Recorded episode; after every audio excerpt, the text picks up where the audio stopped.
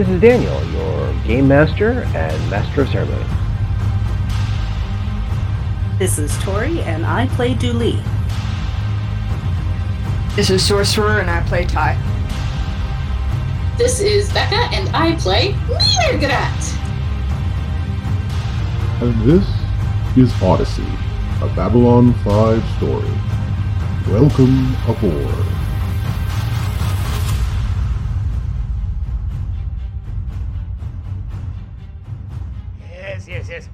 The picture is high. Very, very high. Not, not as high as uh, David over there. He's way too high. No, no. I want to see. Y- yes, right above the bar where everyone can see it. Good. Ah, good, good. More people to see. Do you like the picture? Do you think our great emperor would enjoy this picture? We had to take it from the archives. The, it's just as best as we could do. Nothing could be hand painted so soon. However, we raise this picture as we raise our glasses of Benevari, and, well, as you can see, many, many, many glasses of Benevari to our dear great emperor on the day of his ascension. Oh, happy day of your ascension, great Emperor Mollari First. May your future as our emperor be wise and joyous and full of bravado. Ah, ah, it is a good day. Well, well, it is a good day to be legally required based on the judgment of our good and generous Emperor Mollari the First. All hail Emperor Mollari. That we celebrate his ascendancy as we celebrate the great Centauri Empire once again, while I am far from it. But that is uh, a celebration to take in. But you wanted something else before the celebration. I can respect that. Uh, Bravari, I have mine, you have you. As they say on Earth, Kotal! What do you mean it's called skull? What does skull mean? Whatever. Ah, these Earthers, much tradition. Anyway, so you wanted to know what happened after. Oh, so much after they came clean to the authorities. Oh. So, where exactly did we leave off? Uh, for those of you listening at home, if you happen to remember the answer, please feel free to put it in the comments. We want comments, please. Why is nobody writing in the comments? Good stuff in the comments. Anyway, moving on. So, yeah, so there's this, you know, entire question of, well, what do we do now? Because now you guys know that. Oh, that was the other thing. I almost forgot. You, during the meeting, you asked for a scan of the ship, which was given, and it was discovered. This is where we ended it. Oop, almost hooked myself in my seat. Um, Oh, yes. where we ended it, there was a scan, and you wanted to scan for life forms. Particularly, you wanted to check if there was any other strange stuff happening. And what you guys noticed is that there was a certain part of the ship that had an inordinate amount of life forms detected in a very dense quality, uh, more than you would normally find in steerage, eh, or even on the ship in general. But there was a section of area in steerage that was like a block of flesh. A block that was approximately, I think I, I think I said at the time, like uh, 20 by 30 by 30, something like that. Oh, that's right. We all said bugs. Yes. Sucks. Yep. It was hella Bugs. bugs. bugs, bugs, bugs, bugs, bugs, bugs. Sorry. I feel like every now and then I have to go find sound clips, particularly from Starship Troopers. Oh, bugs. bugs! Bugs! Yep. But I will not be able to afford that. Uh, so, yes, that's where we left the meeting so far. So, technically, you guys are still in the meeting. You just had the scan done about this, and you were kind of going, okay, that's bugs. Now what? And that's where we left it last time. Um, I think we should add that whole space to uh, the outer space so that all the bugs die. I assume they can't live in a vacuum. That makes sense to me. Or just lock the doors so they can't get out. They can still get out. Space it is. All right, so you want to convince the interim captain to take that whole area and Just basically kill everything. kill everything, push it into space. Somehow or another, open uh, vacuum doors or whatever, or even just blow the section open so that whatever's there comes out. Yes. All right. Let's get I'm not to usually a nuke it from orbit kind of person, but honestly, I think Ty's onto something here. Yeah, I mean, they can get those bugs can get anywhere. They can get in the vents. They can get cracks in, in anywhere. In your brain, which is a problem. Now. Oh, finally, have we actually actually shown- listening to me? Have we actually shown them the heads? No, you have not shown them the heads yet. Oh yes. So um, if we need any more tools to convince them to open that whole section up to space, uh, we'll send someone to get ahead. I mean, Okay. Kai's supposed to be a xenobiologist or whatever. She'll just uh, suggest it. Yeah. She's good at that. Okay, in that case, I'm good for Ty. I'm going to first need a bluff check so you can suggest, as a xenobiologist, that you know what you're talking about. And uh, go ahead. Thank Mhm. goodness you're really good at this. Oh, okay. Six. 26. Okay. All right. So you're able to. Okay. As a quick aside, but I think this is important to know, there's a game I love called Mara Project. Mara Project characters initially did not have any intelligence scores or any skills. You had to provide it at either by A, knowing what you were talking about, B, explaining to the game master why you would know it, or C, bullshitting your way so much that you confuse the game master to the point that he thought you knew what you were talking about and let you do it. This Uh, sounds like how I play most TTRPGs, to be honest. Okay, that sounds kind of dangerous because I'm actually kind of good at that. Not just Ty, but me, IRL. yeah, I'm not at all. so So the next game is Mara Project, everyone. Let's go. Um, all right, but uh, but yes, in this particular case, you're doing the latter of I'm just gonna start spewing words that I heard on Animal Planet. Uh, Early. in ways that hopefully don't nobody else detects, which I have Things to she's hear, heard Mirgarat say or seen on TV. exactly. Which also means that I have to make essentially a contested roll uh, for a particular reason. Let's take a look.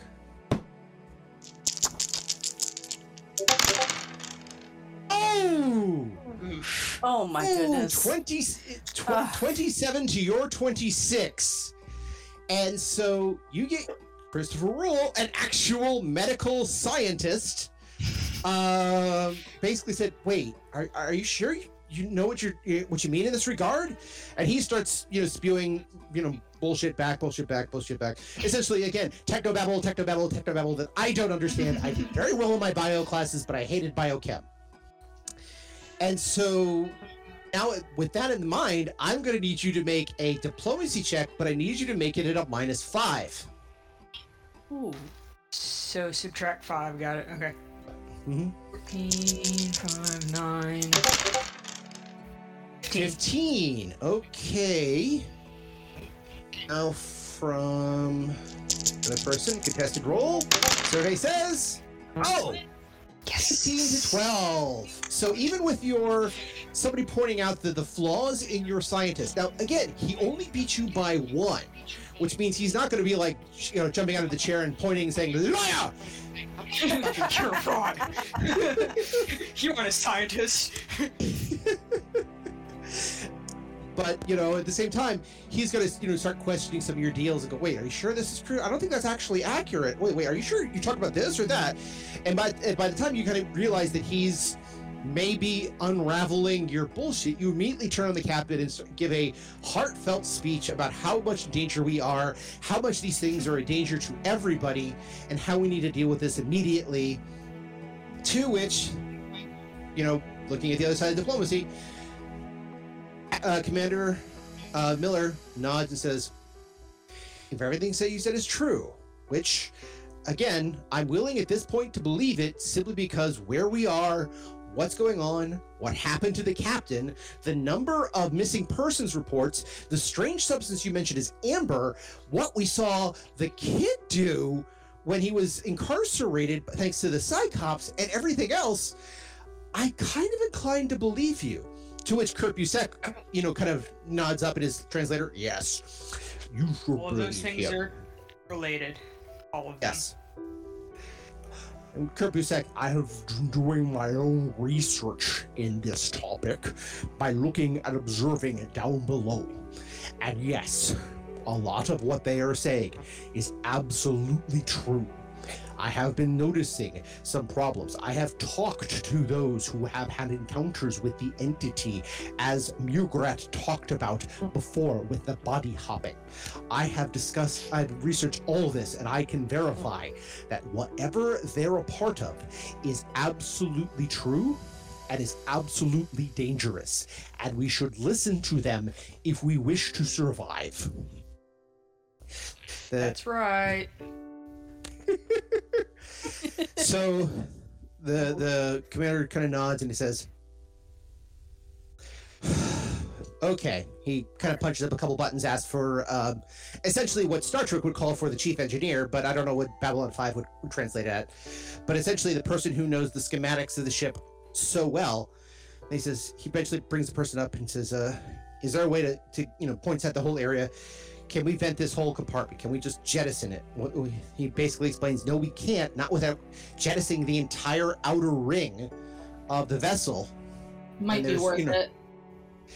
He says, might be. Just open the doors and out. But again, Is that's the thing that the doors there- will only be a small amount, and based on the cube of flesh that you guys are seeing, at least from the life detections, either that's a lot of webbing that they could use to hang on, or uh, it wouldn't fit on the way out.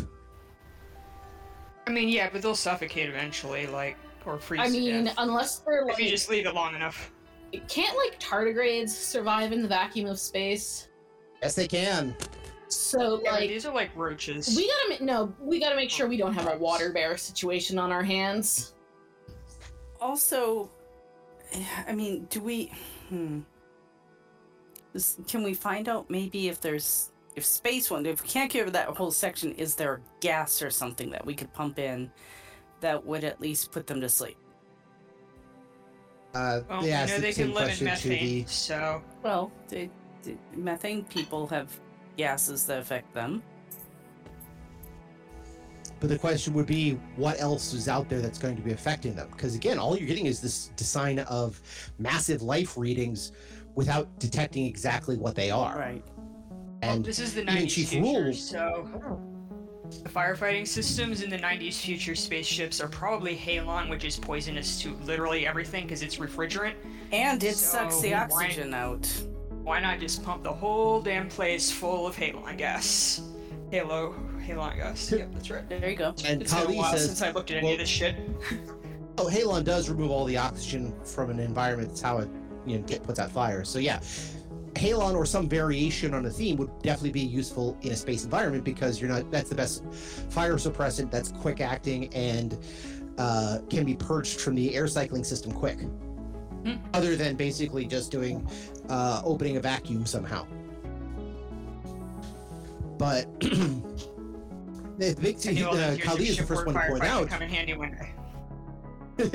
Sorry, I'm talking to myself. That's okay. Hey, hey, every life experience is a good one. It's a growth experience.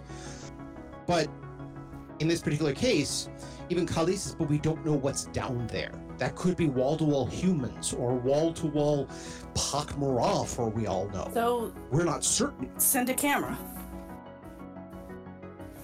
Very well. I, that we were able to do. We we have those Um, floating camera things. I, I uh, Mirgrat, you have I don't know half a dozen of them for your research thing. Somebody else must have some. We can send two or three cameras. They can send back the the feed, and we can see. Yes, this is an excellent idea. They kind of nod. They said, all right, route all your. Uh, the- he says, we're going to take you to the bridge. He says, you could do those remotely. Uh, yes? Absolutely. Just. It says, all right. So Oh, uh, d- d- one quick thing. Since we do need Yes. to multitask, since time is of the issue, we scanned the planets. Yes, did we share this information with them? I think so, but do you? Well, it's a question. Do you want to? Y- yes, we need Yeah. to find places to live if, you know, for instance, the bugs decide that cameras are the equivalent of hostile intentions and want to take over the rest of the ship. So, Yeah, Ty's next suggestion is going to be after before I was reminded about the bugs that they start some kind of like evacuation plans to land people on planets because Yeah, she two doesn't parts. think anybody's going home anytime soon. Two part Gotcha. evacuation plans on how to essentially get everybody off the ship in a timely manner, but also we need to send people to those planets to at least do an atmospheric scan. Us scanning it from here, as I understand how these things work, doesn't give us the details. It's not the full Yes. picture, but it will give you enough to give you sustainability, some basics, um, So do at least get a general view. yeah, do a flyby. Yeah, we or- should probably glance for like, you know, predators or like large predators or anything like that. Anyway. Well, and if there's Okay. zero life on this planet, we may not survive there because we have to be able to grow things and Mm. find water and True. things like that. So, okay. So, with all that in mind, the captain kind of nods and he says, or sorry, the commander nods and says, "These are good suggestions, good ideas." All right. So he kind of he kind of nods, he points out a few you know few people. He calls up on the comm unit. He says, uh, you know, he asks for in for the bridge to send out both probes to the planets. But also to send out a couple of uh, scan crews, which are not much more than a couple of shuttles specially outfitted, not like intensely outfitted, but you know, again, basic flybys, as well as uh, Star Fury uh, escorts. Because they actually do have a number of Star Furies on board, mostly for security reasons and for issues like this. And they're older Star Furies too. They're not even the news type that go into Atmo. These are very much the older, older uh, uh, ones that are actually have the words "ugly but well hung" tattooed on the on the sorry stenciled on the top of the vessel. If you look, they're actually there. They said, yes, we can send out a couple of Star Furies to act as, as guide, while we send out a couple of shuttles to take a look at these planets, give at least flyby scans. Uh, let's get a lay of the land so we know what we're doing. Now, they did notice that, again, the actual planets themselves may or may not be habitable. Most likely they're gas giants. But the moons around the planets are where it's habitable. And that's where it's going to be interesting. So they'll send out a couple of basic crews to do initially the first flybys, and if those come back decent, then they'll start looking at uh, possible evacuation, possible uh, scout parties just to determine viability before they start an evacuation. But again, they'll get. Kali will mention that she'll get stuff prepared. As she actually points to Rai. That's how she got the the shiner. She has a black eye now, because there was a rush of people at the docking bay a little while ago trying to get out. And they basically fought them back and said, no, everyone's staying here. Uh, so now they're going to do official runs and try to get as many of the names for people that they can to do the basics. There is a pair of archaeologists, as you guys have pointed out, who are on board, who will probably be useful because, if nothing else, archaeologists in this time period know a lot about how to survive on a planet because most of the time they're going to a planet they can barely survive on anyway. Mm-hmm. So they'll probably be contacted. A few other uh, people will also be contacted to, you know, of the uh, not of the crew, but of passengers who might have the viable skills. Anything they can pull up from the roster. But they're going to rely on crew as much as possible, simply because there's less chance of a uh, uh, break in the ranks. Yeah. So, okay. So yeah, the, the Miller says, "Okay, I get that. No problem. We can do that. We can do that." And then he says, "Look, you guys do." Uh, he actually asked Mirgrat to come to the bridge to put on a main viewer uh, the input, so everybody can see what's going on with whatever's going down there, and to send send down a couple of remotes that you have that you pilot. But basically, he's asking you, you pilot, we see. Got it? and I'm And on board with this plan. so, so, so, like, all right, he's about ready to go to the bridge and get everything set up. Is there anything else you guys want to uh, figure out or do before this happens, or anything you want to mention to them? I mean, nothing seems pressing comparatively. what about that that church thing? Eh. Just a harmless cult. run by me in a, the wrong body. It's probably fine where it is for now. I would. I mean, they're not really doing anything. Just we know that? they don't seem to really be doing anything um, Okay. bad. They're just there, I guess. By the way, I do love the phrase, oh, it's just a harmless cult run by me. Yeah. Probably fine. that took me for a moment, but yes. Which I believe has one of the major uh, quotes for the day. Uh, so, okay, do you want to? And so the the uh, chapel stuff is going to be sidelined for a minute or two. Yes. I feel like the maybe a giant thing of homicidal bugs is more important than a bunch of people saying prayers in a room, but uh, I guess it's up to everybody else. No, I agree the bugs are more important. I just wonder if. I feel like if we combine the two, it's probably some kind of StarCraft uh, patent infringement. I guess technically. um. Hmm. Or Standard tropes. I'm just going to say the words standard tropes. Mm. Uh, okay. So you're going to focus on the bugs uh, for here. So, all right, he, the everyone heads to the bridge, in, including the Cyclops, the the uh, Aparo, and uh, Kurt Busek, who come along. They ask you, to, uh, they ask Mirgrat to essentially plug in the receiver for the scanners into the main computer so everyone can watch. And I'm assuming you were agreeable to that. Yes. oh yeah, Okay. So everyone's a little bit panicked, a little bit kind of okay. What are we doing now? This is kind of strange, but oh, you know, the captain, sorry, the the commander comes in, and he is exceedingly good at what he does in at least keeping people focused. He may not be able to give the riling speech. But he'll be able to say, "Okay, we got a job to do. You this, you that. Go this. All right, there, go, go." And that brings a certain level of I won't say relaxation, but certainty. People get a little bit more focused, get a little more assured that not that it's going to be okay, but more of okay, maybe we won't die today. Tomorrow may be a different day, but not today. or like even if it's going to be, even if it's not going to be okay, at least you're going to have something to do, so you're not going to spend the entire time worrying about it. That too, yeah.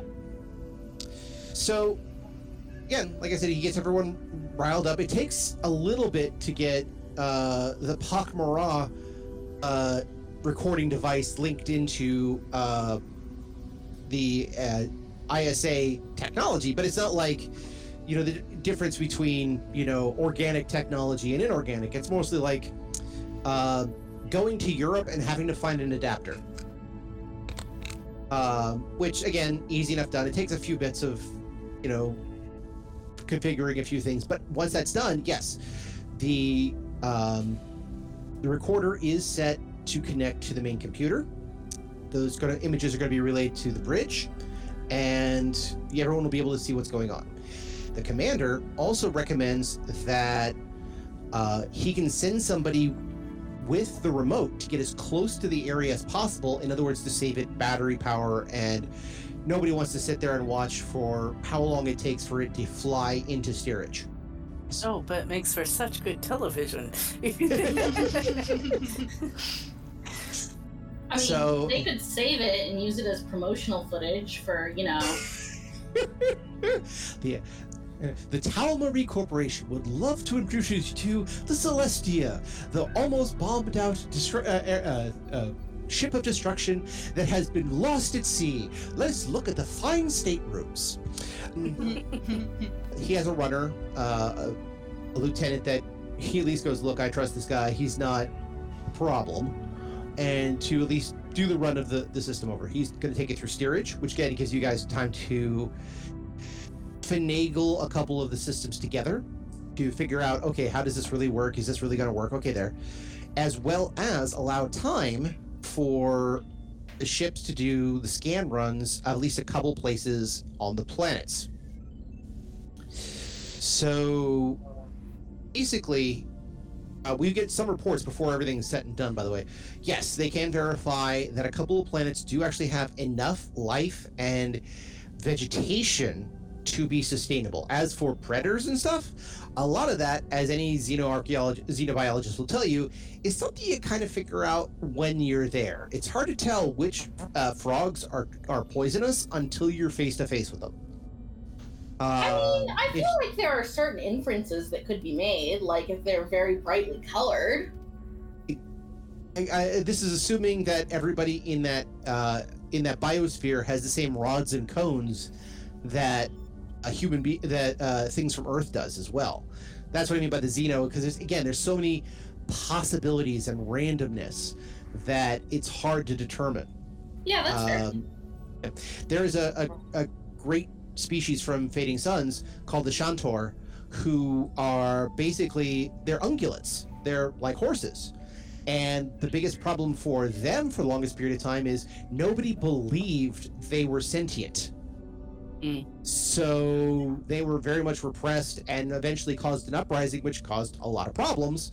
Eventually things got resolved, but it was the fact that nobody knew about them until certain things happened. They all just thought they were primitives or, you know, everything was fine. For a second there, I thought you were going to say the problem was that no one believed they existed. well, they're there. They, you know, had skeletons and, you know, could ride them, but, you know, they didn't realize they were sentient. And sentient beings have a lot more rights than non sentient beings. The same was true for a beast, uh, species called the Gannok, who were basically like chimpanzees in a lot of ways, or bonobos. And they got the name Gannok simply because they would wander into human camps and they would start, you know, bellowing Gannok, Gannok, Gannok, Gannok, not realizing that the Gannok word, Gannok, means food. Hmm. So basically, the bee species going in. You got food? Food? Anybody got food? I would really use food. Uh, so, again, you never know how things are going to operate until you're down there, but there's at least things to detect for when it comes to uh, viable structures of some of the plants. In other words, are they edible? Uh, is a can you find edible plants there, or is everything, you know, laced with cyanide? You know, is certain chemicals presence in the atmosphere which would allude to the fact that you should be able to find X, Y, and Z on this planet? Is the bio, biosphere diverse enough that there's a chance you will find what you need even with problems? That stuff they can at least get a general scan for, at least determine for emergency purposes can we land here or do we land there? And that's basically what they're doing. And yes, they can verify that a, a number of planets are viable, including the one with the methane uh, for the methane breathers, which even they say, yeah, just don't leave them there for too long, because it's again not a ha- not a great habitable place for them, but they could survive there. It's, they consider it kind of a emergency stop point should anything happen. And happening. Oh yeah, exactly. But so yeah, so they do that initial scans. So while that's all going down, the runner gets the steerage. Mirgrat, you, you uh, they turn the thing on. You can see the steerage area. The steerage area is even by your standards, from what you've seen previously, kind of empty. I mean, there are some people there, but it's probably twenty percent of the population you see there normally. That's And you can- bad. hmm A couple of things that he will mention: certain groups have already shut off their sections of steerage. The Potbara and the Narn, very specifically, have basically said, "Yeah, until everything's, we have a bad feeling about something. We're just going to close our doors." Until everything re- is resolved itself, you know, knock when it, knock when everything's clear. The Pakmara definitely have understood that everything is and everything needs to be understood, but they're so worried about number one, their food supply, but also ever since what happened in the cafeteria twice has freaked them out completely. To the point that I mean, that's reasonable. Yeah. Kali has basically also mentioned that she will help deal with some of the Narn population because, as a believer of G'Quan and a believer of G'Kar, she can at least try to rile them in a certain direction if need be. Again, if we need more people to help out or do some stuff, eh, they did it before on Babylon Five, and they're you know mm-hmm. she says, and they will do it again, come hell or high water, essentially. And when somebody asks her, "Do you know what the phrase hell or high water means?" She says, "Absolutely not. Heard it all the time. Mm-hmm. I think it's great." So I think it's funny how how in Babylon 5 they allowed phrases from other not just humans, also the Minbari phrases started creeping into everyday language. Yes. Um, well, that's that's the great thing about Babylon Five, where everyone traded cultural information, and after a while, the slang just came in, hmm which is why you have Delenn saying "abso franking lootly," damn it. Um, with the immediate response of "You've been hanging out with with uh, Garibaldi again, haven't you?" Scanners themselves are picking up a lot of. Again, there are some people there. Uh, most people there do not look like the colonists. I mean, there's definitely some there, but it's not the like down below people just laying around or, you know, maybe going to some of the communal areas. People are there, are kind of there with a purpose, for lack of a better term. So, you pilot your drone towards the area of the life scan. In fact, there's another person basically mapping for you where to turn left and turn right. You get to the one of the main doors of where this should be, and give me a quick intelligence check. Okay. Is intelligence? Because I don't think they have streetwise anymore. So go ahead. If you do happen to have, well, knowledge street wouldn't work here either. Uh, Okay, I did not make that because my intelligence is a 16. okay, well, I am too distracted by not bonking my drone into the walls. Exactly. You're kind of focused rather than figuring out where, you know, what and where and all the rest of that. So, all right. But yeah, the doors for that area seem to be sealed. Now, the location is fairly close to the engine bay and, you know, hardcore engineering. It's also closer to the outer ring because there actually are several layers of cylinders or rings in the ship which help provide some gravity. Um, normally, the outer layers, in some cases, in some parts are first class because they get the best views. Some parts are, are lower class because they're closer to the vacuum. And that's further away from things like heat. Um, this one is closer to the latter, where it's not the greatest. Uh, actually, it's not even that far from one of the wing ports, which also how, which again, for style, it's also part of engine, engine and propellant, that sort of thing. But the doors for this place are sealed. Well, do you do? I'm not getting in there. How can they just seal them unless they have someone in there who can lock them? it's more of they look like they're they're um, welded. Hmm. Air ducts. That's how they move otherwise. True. Okay. When you mentioned the air ducts, uh, the the na- the lieutenant base uh, or who's helping navigate says, "Yeah, I think I can navigate you through the air duct system to at least be able to see what's going on inside." Mirgrat, give me a pilot check. I think this is obviously probably useful. Okay, uh, that's gonna be interesting because Dex was my dump stat. Mm-hmm. Dear. If she fails, Ty is, Is that- gonna just demand that she can drive, like to let her drive. just gonna throw that out there. Fair enough, Just but instantly. all right. 15. Fifteen. Okay. Okay. Um, that's good, but you're now in very cramped quarters, in a very pretty much a maze of air ducts, air vents, security measures.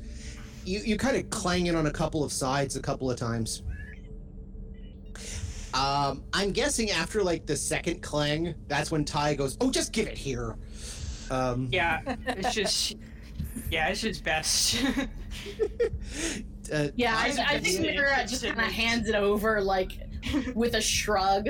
Like, I wasn't. By the way things are going, I'm not getting this drone back anyway, so I might as well give it to Ty. Yeah. okay, so Ty, give me a pilot check. Uh, would that be operations piloting, pilot with the star, or profession pilot? Because I have all three of those things. Um, I think it's operations pilot. Okay. 11. Jesus. Okay, you rolled a three. Actually, let me double check that real quick. Because not a profession pilot, but it would be. Uh, take a look at your uh, operations. Oh yeah, pilot is. Oh yeah, no, sorry, it is actual the pilot skill. Okay.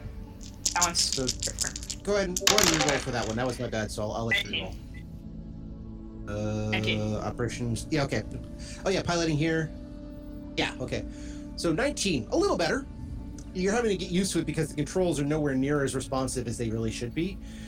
But again, and you're working with your thumbs rather than like joysticks or or consoles or anything else like that. So you're like, all right, I got it, I got it. And you do manage to uh, slide it through a couple places enough to get to a vent, which at least give you a view of what's going on in that broom area. All right. So imagine, if you will, you know, gray, gray, hard to see gray, little light here, gray, gray. Oh, look, there's light up there coming through a grated vent. Okay. Kind of position yourself in such a way that you can try to take a look. And yeah, this is narrow corners too. Your your uh, recorder barely fits, and that's for a reason too, for security. But again, they uh, kind of navigates through, takes a look, and the first thing you see is something orangey pink. Uh, it's hard to tell exactly what it is, but the first thing that comes to mind is it almost looks like someone's impersonation or interpretation of a junk. And I don't mean like junk on the floor, but I mean like a uh, One of The the, fishing boats. Yes, uh, uh, the junk fishing boats. The way the sails kind of look like fans and they're kind of spread out in a couple of different directions around this uh, primary hull, which again is that same uh, same color, but it's fairly large, whatever it is. Okay, I need notice checks from the three of you. Click on the button, now it's gonna open something else. Pain. Okay, thirteen, not bad from uh, from from Ty. It's okay. I don't think Ty would know what Twelve. a junk is anyway. She might sort of be like, it kind of looks like a boat, but that's about right. That's about it, probably. Becca got twelve, Oh, good and grief. She actually got sixteen. Okay. But only because that's my main. That that's I'm really high in that. Oh, badly. Fair enough. But yeah, so you, you all everyone's you know looking around, you know, this gathering around the screen trying to take a look at stuff. Like, what is that? That's weird. All right, just because I'm being nice. If anybody has not, uh, actually, Ty, you said you had profession pilot. Yep. Uh, what knowledges did you have? I have humans and I have customs laws. Okay, so that's not going to help much. All right. I was looking for like actually this would be a good one for operations pilot. I'm going to give you to that way because that let's do that one. Mm, 15. 15. Again, not the best roll, but you had a lot of stats. So Mm. you look over and go, "Hey, that's a little weird. That aerodynamically, for lack of a better term, actually looks like some sort of not like a Minbari vessel or a, a Brakiri vessel, but it's got you look at it like, well, it's got a few things here and a few things there, but again, it also looks like a tree in some points, the way it's rooted to the deck. You'd almost guess it's some sort of habitation. Uh, like again, like you'd see for like uh, uh, trucker cars or something like that. Uh, Mhm. Mirgrat. Let's get a knowledge biology roll. Oh boy. 15. 15. Oh my god. Everyone's not doing great on the die rolls. I'm just gonna say that. You rolled a two, but you had so much, you got a 15. Alright, you're looking at that going, this thing has a vein structure. You can determine it has a vein structure from here. Whatever this is, it's some sort of biological thing. And it's Hmm. huge. That's less than ideal. Uh-huh. Can we see any bugs or things that remind us of bugs? This is what Ty's gonna Uh, be looking for anyway. Okay. If you want to do another notice check for this, uh, Sure. What could go wrong? uh, yeah, yeah, go ahead. 15. 15. No, you're not seeing evidence of bugs. Again, the last time you encountered bugs, you had a lot of webbing. You had you saw that nest area. It kind of looks like that, but not really. I mean, not again. It's one of those things. If you squint, maybe, kinda. If you're drunk, maybe you'd say it's it's it's got bug evidence, but that's pushing it. Do I see any, like, evidence of, like, humans or other species that I know about? Another notice check. Oh. 21. 21. Oh, natural 20. Again. Ah, yes. So, it was gonna come eventually. all right. You're like, here, can you just a scanner or something like that? Everyone's like trying to get better resolution, this and that. And you're looking through bars and things like that. But with a natural 20, you kind of go, wait, wait, wait, wait, wait, wait. Off to the right lower hand side. Can we like zoom in on that? And you know, you're you're piloting, so you're like, hold on a second. You zoom in. And you do notice there are some humans there. There are indeed humans. One of which is Benny. Hmm. I Next to still think we should fill the place with Halon. Next to Benny is Joey. And they're talking like a foreman and a project manager at a construction place. I mean, if they were wearing hard hats and looking at blueprints, it would look exactly the same. Suspicious. Dooley, give me one one more uh, notice check. 18. 18. You're also noticing a couple other people that you think you've seen before uh, in and around the, the steerage area uh, down there. In fact, there's a couple people, uh, looks like they're applying essentially buckets of something liquidy to the structure. Um, like either they're coating it or they're building a, a, a mud pile or something like that that's to the structure. Everybody else on the bridge is one part horrified and one part fascinated. Question this structure. What does Hmm? the outside of it look like again? It's uh, orangey pink. Mhm. It is. Uh, was able to detect that it has a vein structure on it. It kind of looks like some sort of, from Ty's perspective, some sort of habitation, but it also looks like would remind a lot of people of a, a junk boat. And how how big is it? it most of the space. So you're talking at least, you know, now you were originally told like 20 by 30 by 30. This thing's got to be closer to not including the fins, 20 by 50 by 50 at least, if not more. I'm gonna turn to Mirgrat and I'm gonna say, okay, so I don't necessarily understand a lot of the science stuff you do, but bugs have like a queen thing, right? Oh. It depends on the social structure of the insects in question. Could this be a queen thing, or a, That is entirely possible. Maybe it's a hive. That's what I'm thinking, a breeding chamber, or uh, I don't. Oh, listen, every other time we've found it's a giant alive thing. We don't know what it is, and every other time that's happened, it's been bad for us. I still think we should kill it, and we're not gonna lose much if these jokers in here are, you know, casualties as well. Can your camera communicate? Can it say something? And and he, I mean, are we hearing anything? Oh, oh, you're asking if it- there's audio with it, not can you project audio? I Well, gonna both. Uh, Oh. Yeah, I don't Oh. think I don't think this camera does audio. I think that's a separate hookup that I didn't bother sending in. Mhm. Um, because I know It can previously I- discussed that I have cameras for like the Pakmara IR vision as well as regular like human visible light spectrum. Um, so I think I just sent in the human spectrum computer, and I think the the sound recording equipment is a separate device. So I'm gonna look at the Okay. commander and say, can we? Is there any way to hear anything from that section? Is there like an intercom or radio or something? Uh, hold on a second. All right. Wow, everyone. Dice Maiden is not liking anybody today. No, it's Um, not. So, uh, Kali says we have some scanners in that direction. I might be able to open a port or two. Hopefully, if anybody of them is has a uh, as anybody's wearing a a com device, we might be able to tap into that too.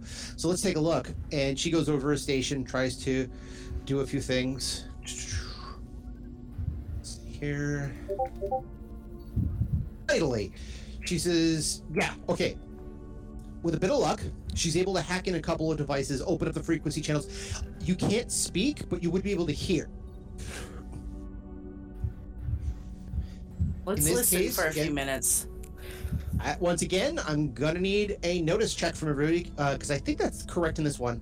I don't think this is investigate yet. Everyone, check. Everyone, because again, it's it's just put on speakers. Hey, grief. Six. 17. Also 17.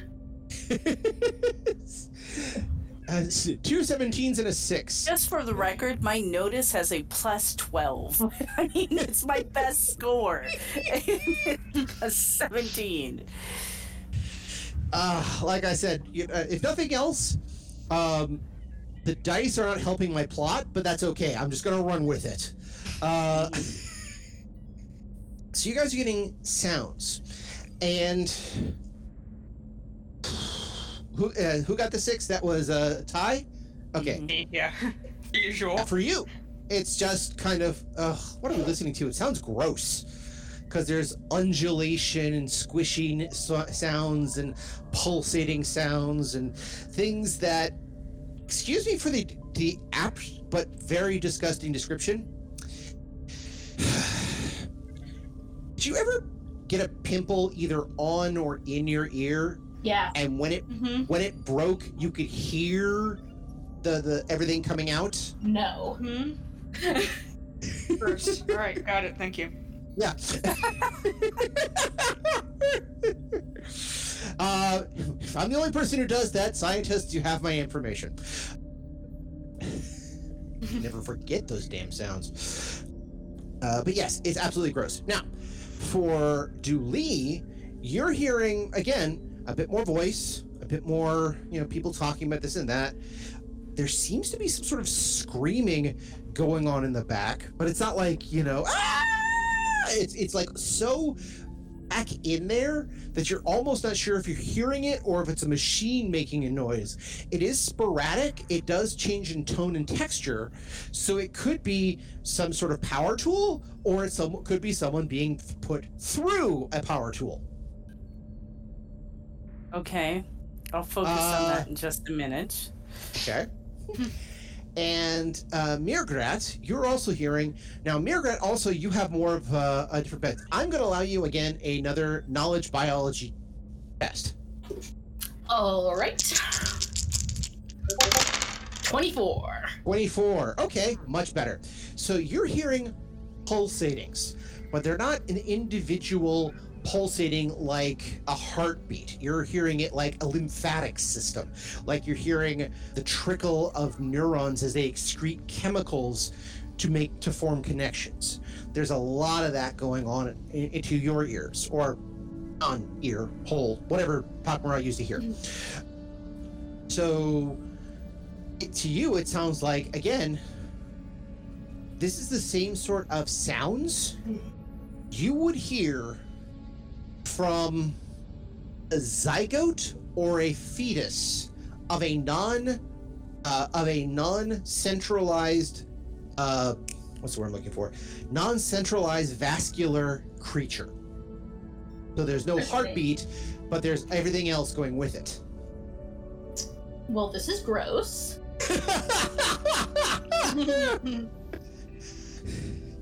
I still think we should just kill it, right. whatever it is, or try to anyway. Do you want to make that? You want to make that case to the captain?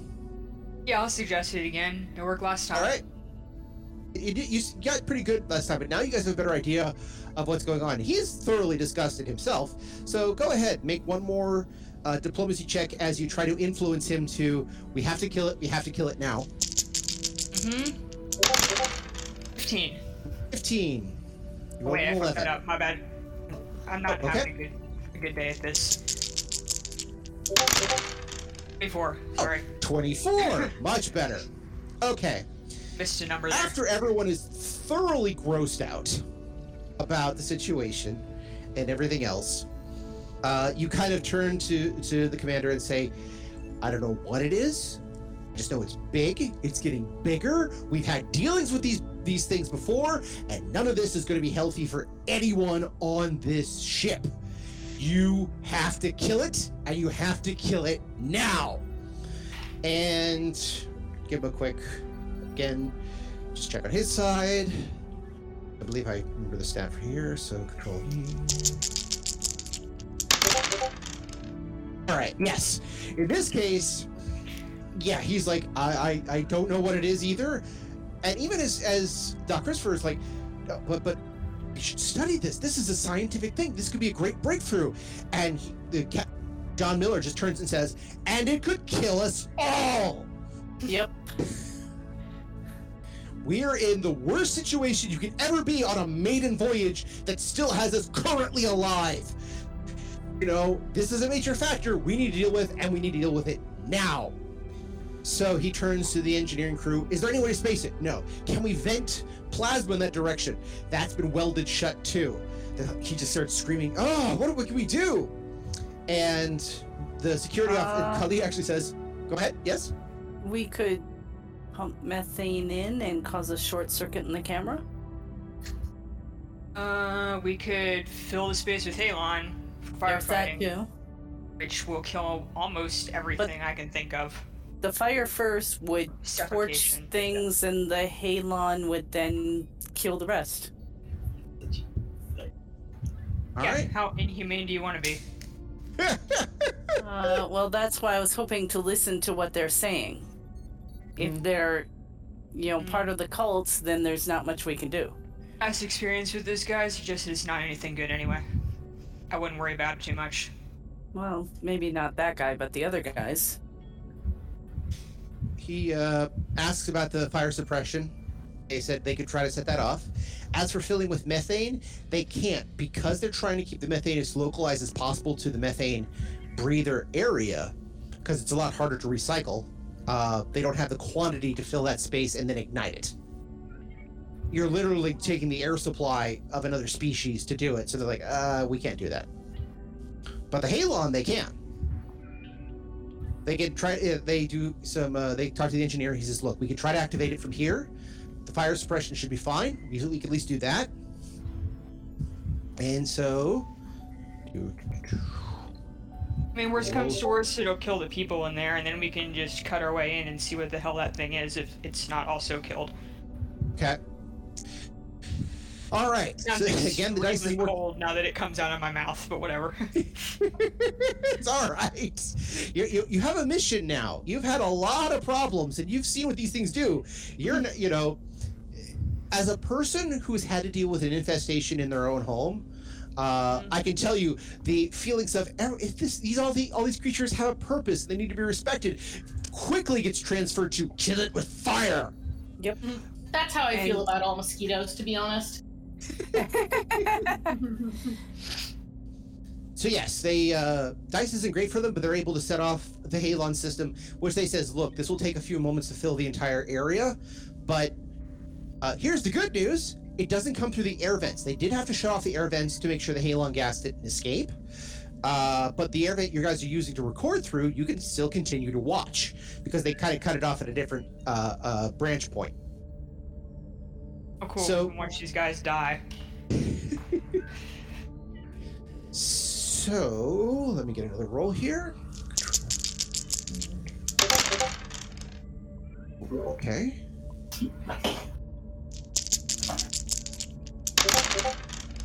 Oof. Oh, oh boy.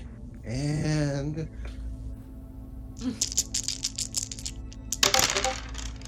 Oof. Okay.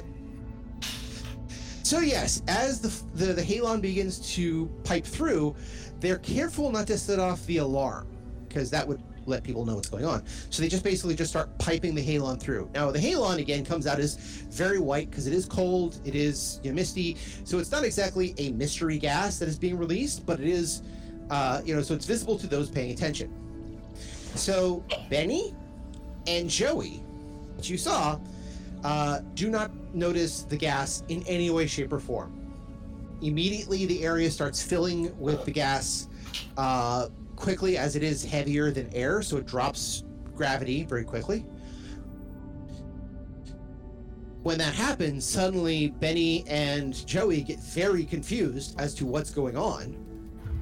And here's the fun part. As they look around, see what's going on, they look up. They think they notice, you look around in your area, like towards where the recorder should be, but they kind of look at that, then look at something else. So you're not sure if they're looking at the grate or at you. And once they look around, they start, one starts running for the doors. I believe it would be Benny, because Benny's the coward, who immediately gets flung all the way to the structure literally flies across the room. While flying, his clothes are shredded off him. Literally, he's just, you know, it's it's like almost a magic trick. You've seen people who do quick change artists. Imagine that without without changing into anything in particular. Just boom, suddenly he's naked. So like a He- really he- efficient stripper. Oh yes. okay, even other strippers will go, dude, too fast. It's called a strip tease, Benny. Strip tease. but he hits the structure on his back, and you could see the panic in his eyes as he's. You can't you can't hear a lot, but you're kind of hearing a little bit of the scream. But it's a lot of it's muffled by the halon system just being pumping through. However, you then get to watch him get shredded. He just looks like he unmakes. It- It's as if some uh, there was a uh, it, he was born from an explosion in his chest that's now played in rewind. And he just like undoes. His his whole skin flays off. Muscle tissue just kind of flops off and f- uh, flies away but it doesn't go away from the structure. It just it's flapped off his body and gets enveloped by the structure So we're like Uh, watching a time lapse vivisection. Yes. And, and and you could tell by his skull that he was screaming the whole way. Uh, I'm calling bullshit. All skulls look like they're screaming. That's true. Fair enough. Um, except the ones that look happy. They're all teeth. Um, yeah, so like skulls have two settings: happy and screaming. So like, Fair enough. Uh, if this was on a non-syndicated broadcast network like HBO, you would then watch. You know, the camera would focus in on Benny's face as skin, and then flesh, and then his eyes peeled away, and so the transition leaves you with the after image of his panic on the bone structure as the bone structure itself then degrades breaks apart and is absorbed not in a dilution factor like they've been put on acid, but like a crumbling factor. Like, like been I, I can I can believe that someone is screaming while their face goes full body world. That doesn't require a lot of suspension of disbelief. fair enough. Uh, Joey follows a moment later, almost the exact same thing. And as you notice, it's not just Joey, it's any other person who is dumping a bucket of goo immediately gets thrown at this thing one after the other, where they become diluted, disilluted, you know, panicked while they try to claw their way out. And all it does is make things really ripply uh, around where they get thrown until eventually their own mass is added to this thing.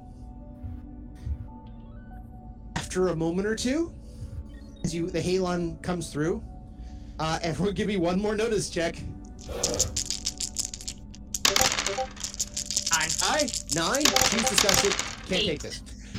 Eight. Dooley got a Feeling twelve. s- Oh, slightly bad about my decision to talk the commander into doing this because I'm not a total sociopath.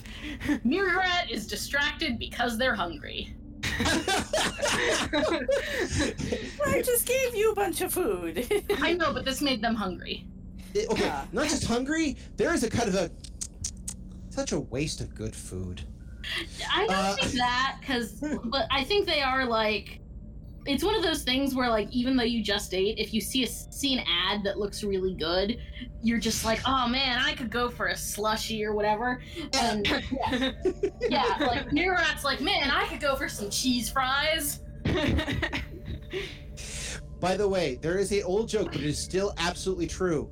In Houston, Texas, as uh, uh, Lewis Black pointed out, at a corner that is not far from from me in a couple ways, there is literally a Starbucks across the street from a Starbucks.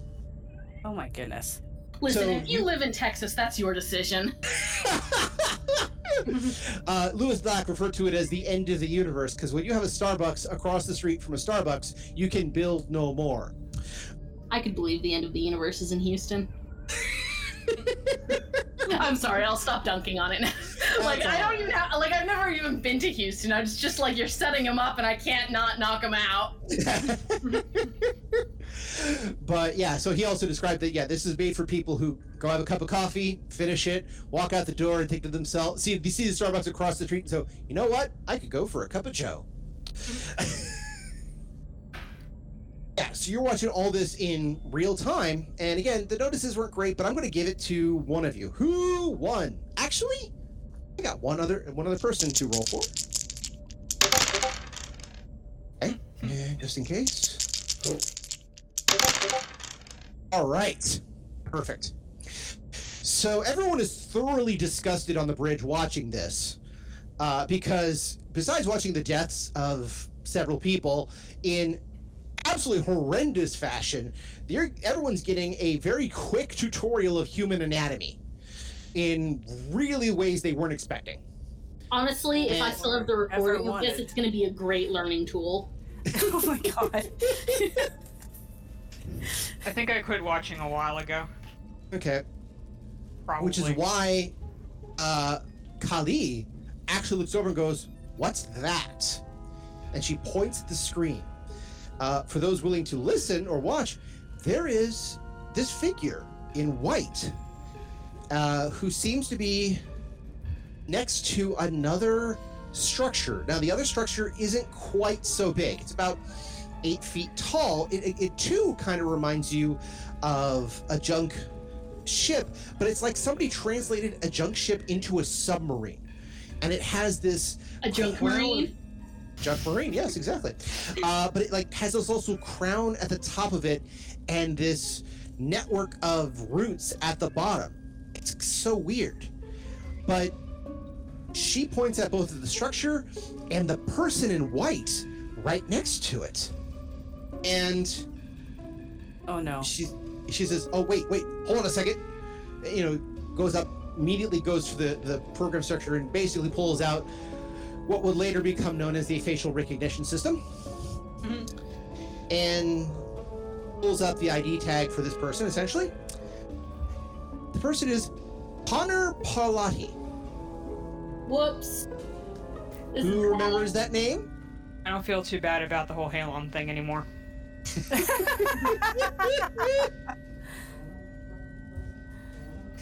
Tori, do you remember Connor? I Pal- remember uh, the name, but oh wait, that's the guy with the sword, isn't it?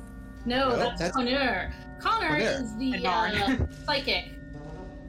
The blip. Oh, the guy, the blip. Oh, dear. who actually looks at the camera, straight at it, winks a bit, smiling, and then throws himself onto the second structure, which envelops him immediately. The second structure then flexes the fans. The roots start gathering around it, and you can see that the crown on top is, in fact, a crown of eyes that blink little red eyes. No, thank you. Great. That's probably a then- good time to start evacuating the entire ship. Yeah. It then almost gliding.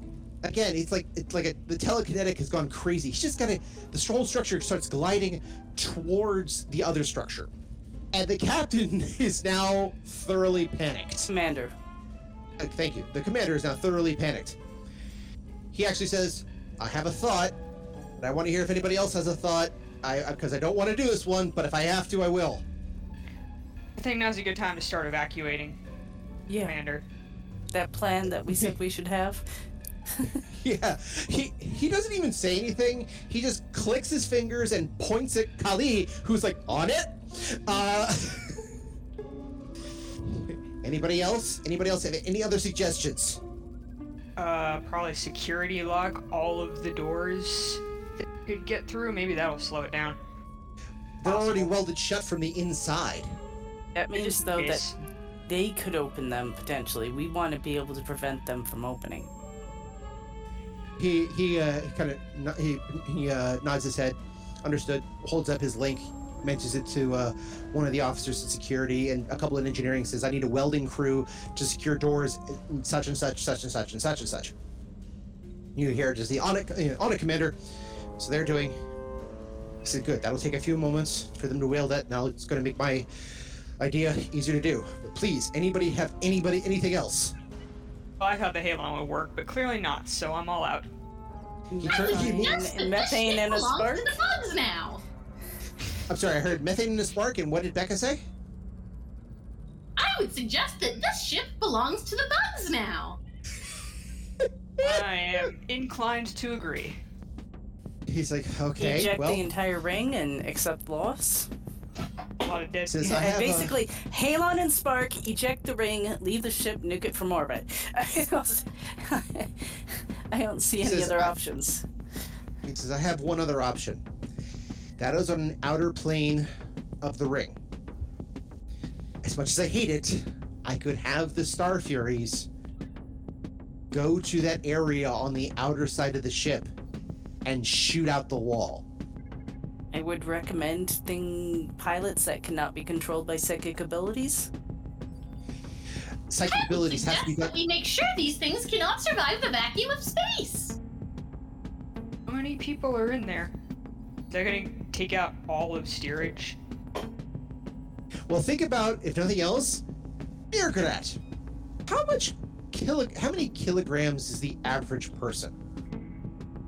Uh, I have no idea, but Mirgrat would also suggest that no matter how many people were in there, if they're in there with the bugs, they're not going to be people much longer. No, yeah.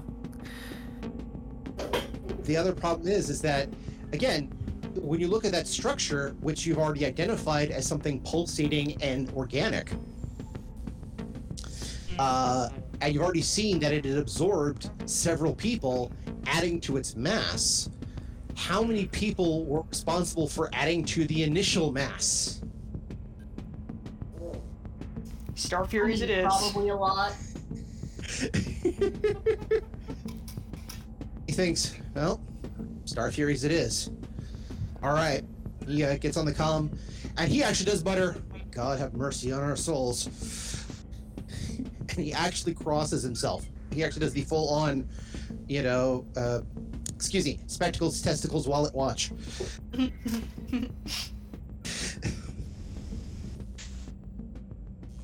he says, okay, puts, opens the link. He says, this is Commander John Miller to Star Furies 38, 37, uh, 36, 35, and 34.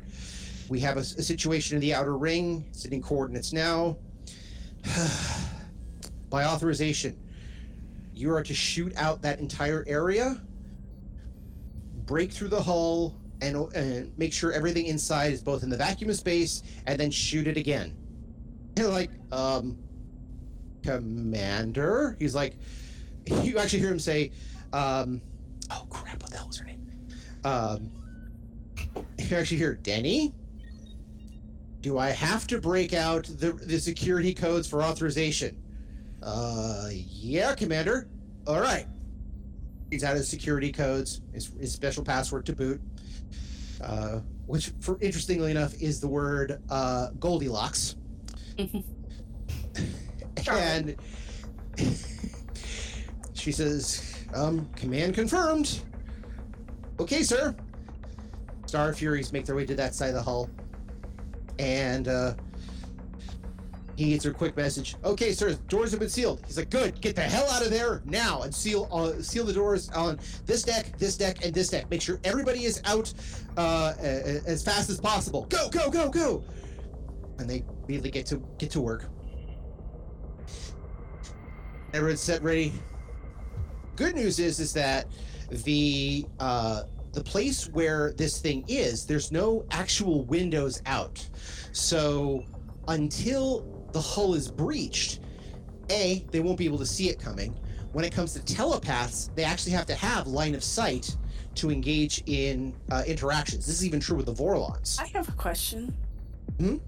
Where is that religious place in relation to this? Chapel, different section of the ring. Okay, thank you.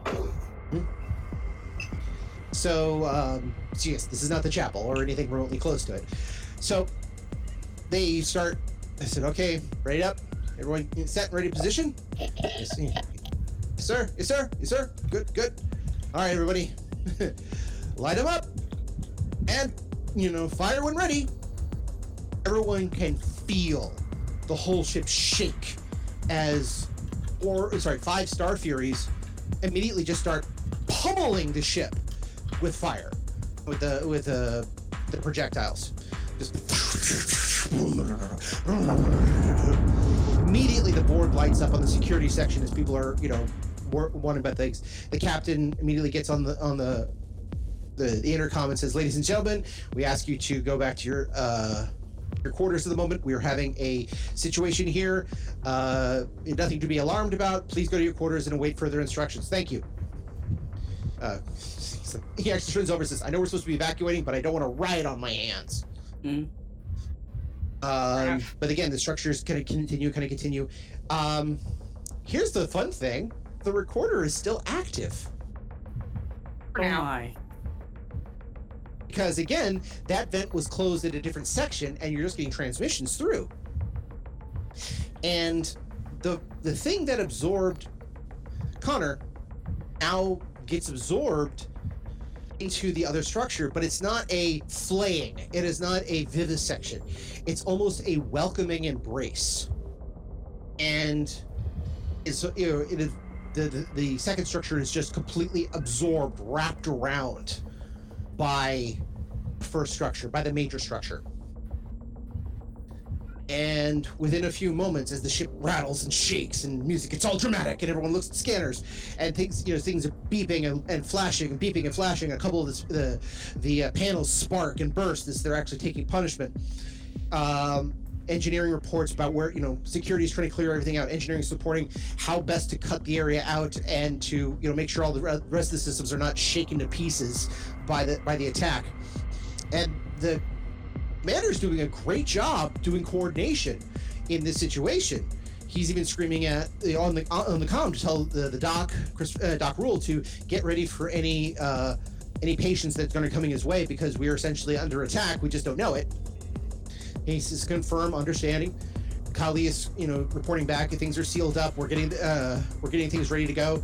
We got more evacuations going on. Most people who are specifically in the secondary systems and in first class are sealed sealed away. They're, you know, those who could find shelter found shelter.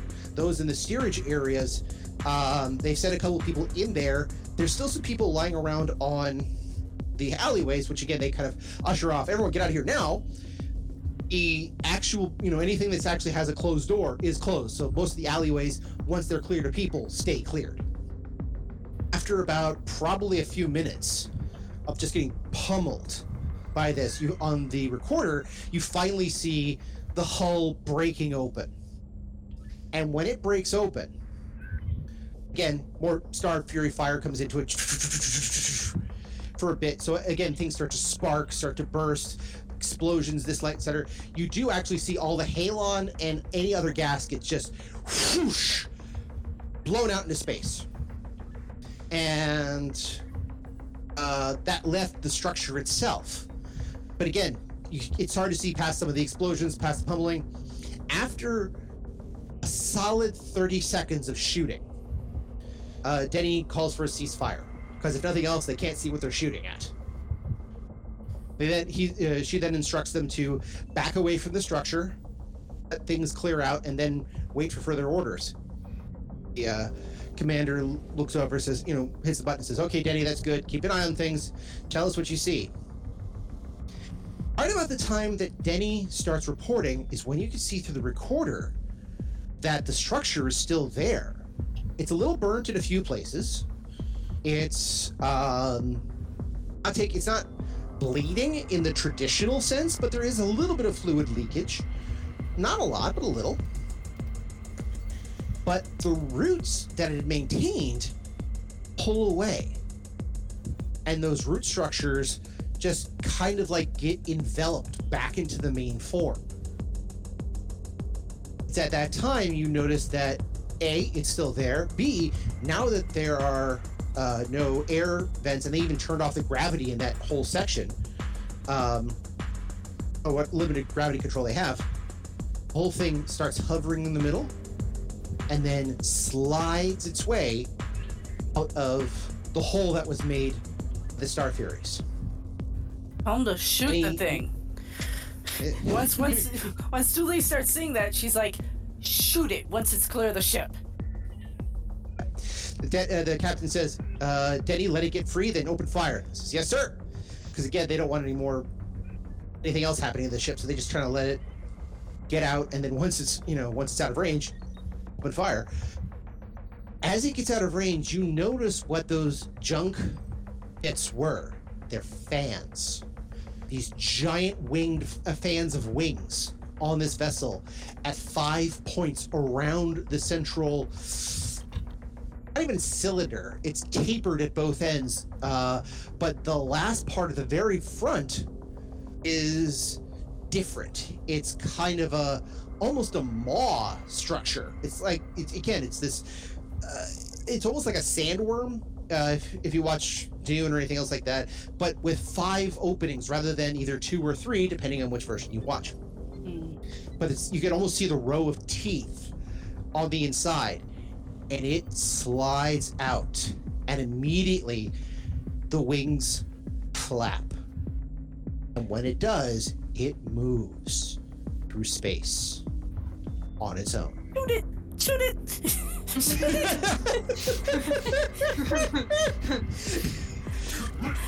they wait for it to get uh, a couple of clicks away from the ship again making sure we don't draw friendly fire and then star furies immediately open fire.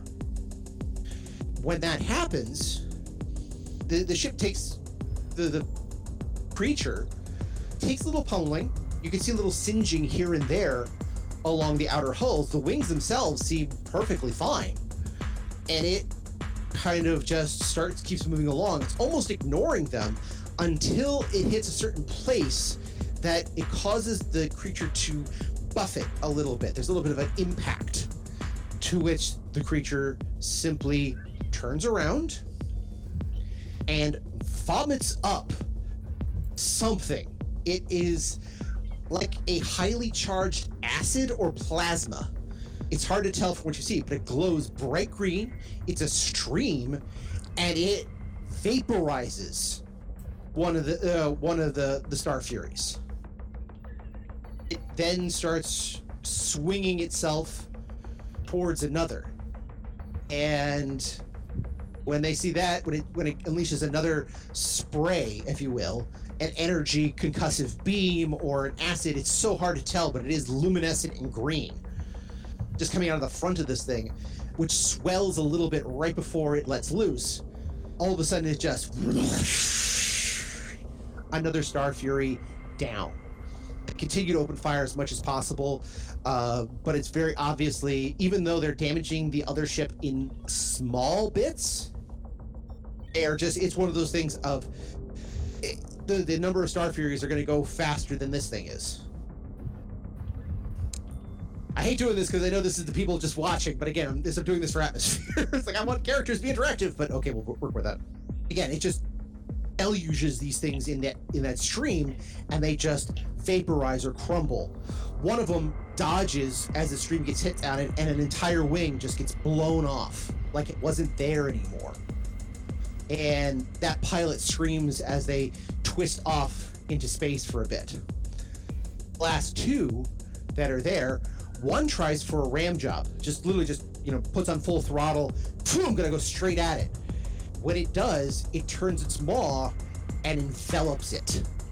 You can even in the vacuum of space through the earpiece of the uh, through the communication of the pilot, you can hear the initial crunching. For the connection is broken. The last person standing is Denny, who wisely gives it room. Hmm. Because you know, the, one ship just watched all this happen. It sustained some damage, but not a lot. And then, and well, let's, I'm going to head back to the barn. I think we're done here. But it's not so much she leaves, so much as gives it a lot of distance while she's looking at it to make sure it doesn't try to turn around to the ship to do anything else. As you guys all watch this, in probably absolute horror, Mm-hmm. you hear a beeping noise. Beep. Um, Commander? Uh, Dickens, what is it? Um, I have a message from the vessel. It's kind of a pause on the bridge. What is it? It says, Thank you. We have much to do, and we have new people to play with. Thank you for all your help. Enjoy the amber. Uh, it just Yeah, He just I starts think getting all Dooley panicky and forgets down. Dooley forgets to breathe for probably like three minutes, and then you just hear this ragged. Margaret is frantically like writing down everything that this that that is getting said. Yantai will just stand there and stare Sure. at all of this.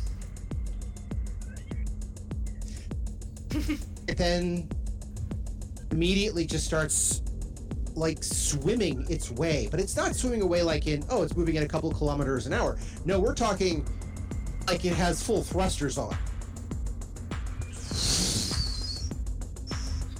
And it initially swims towards the three planets.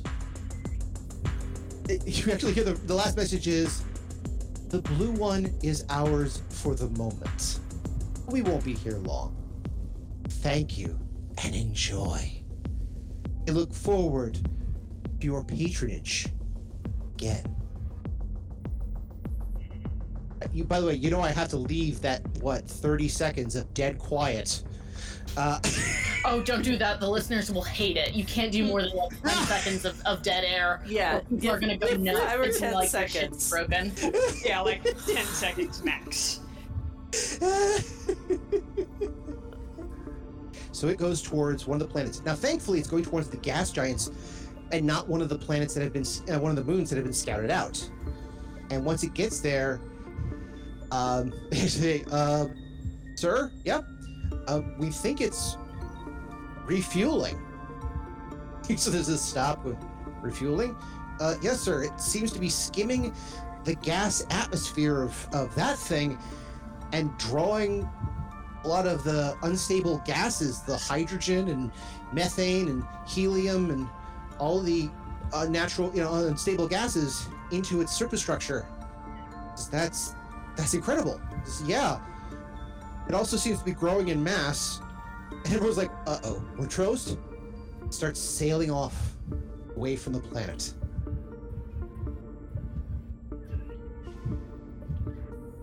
Hmm. Well, it doesn't seem to be interested in us anymore. Oh, no, that's the best part. I, I was debating on to do this one, but I have to. I have to. The uh this is there's one more message as it leaves. Oh yes, what's the message? The, man, the the uh sir, I think you have to hear this. Is clicks on the overhead speakers. We'll meet again. Don't know where, don't know where, but we'll meet again some sunny day. The actual recording of Vera uh, uh, Vera Lynn singing it. Thankfully, not me singing it or it singing it, but yes. Um, yeah, you can put in like 20 seconds of an actual recording without getting copyright on your back. Fair enough. Uh, there's some debate on that one, but I think Vera Lynn is- should be easy enough to get. But yes, or if nothing else, I look for somebody who did it and just ask them if I can borrow the tune. As it goes sailing off. Okay, yeah, Dooley looks totally and completely horrified. I just wanted to figure out where the amber was coming from. Guess what? It's so simple. And here's the fun part. You did. Found out exactly where it came from. So maybe technically I can get paid to go home. This is one of those monkey paw type scenarios. Yeah. Yes.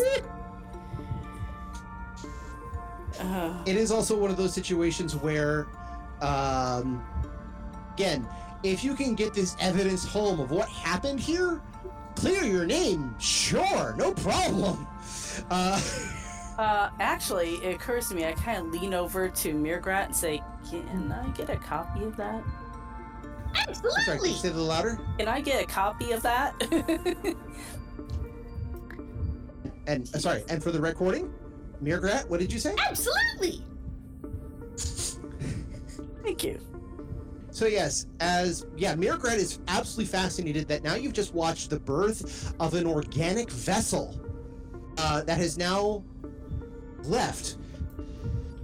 Here is a being that, out of essentially whole cloth, manufactured an organic vessel um, in the same ways that the Vorlons and the Shadows do. Yeah, this is a good day for science. Good day for science, horrific for a lot of other things. Listen, progress does not come without sacrifices. Ah, sacrifices indeed, especially for a ship such as that. But how often do you find human sacrifices? That's why you have to join us next time to find out what is happening with this ship on Odyssey, a Babylon 5 story. And in the meantime, I must make my sacrifices to the great Emperor Mollari. Great Emperor, we hail thy name in this drink, and that drink, and those 17 other drinks over there. Get pouring. Everyone get pouring. Gonna be that kind of night. A good one. And that's where we're in for this week. I want to thank everyone for joining us and hope that you continue to join us every two weeks for another episode of Odyssey. If you have any questions, comments, constructive criticisms, or just want to say hi, then you can find us at temporalplaygrounds.com slash odyssey or email us at temporalplaygrounds at gmail.com or find us on Facebook, Odyssey, a Babylon 5 RPG podcast, or Reddit, r slash Odyssey B5. Babylon 5 was created by J. Michael Straczynski and is owned by Warner Brothers Domestic Media. The Babylon 5 role playing game was produced by Mongoose Publishing utilizing the OGL gaming license for D20. Our audio engineer is Gabriel Belden. Our theme music, Titan Striker, was composed by Evan King. Incidental music provided by Tabletop Audio at tabletopaudio.com. All other music provided by Creative Commons license and is available of information on our website. Once again, I am Daniel, and I thank you for joining us on this grand adventure. Good night, and keep dreaming.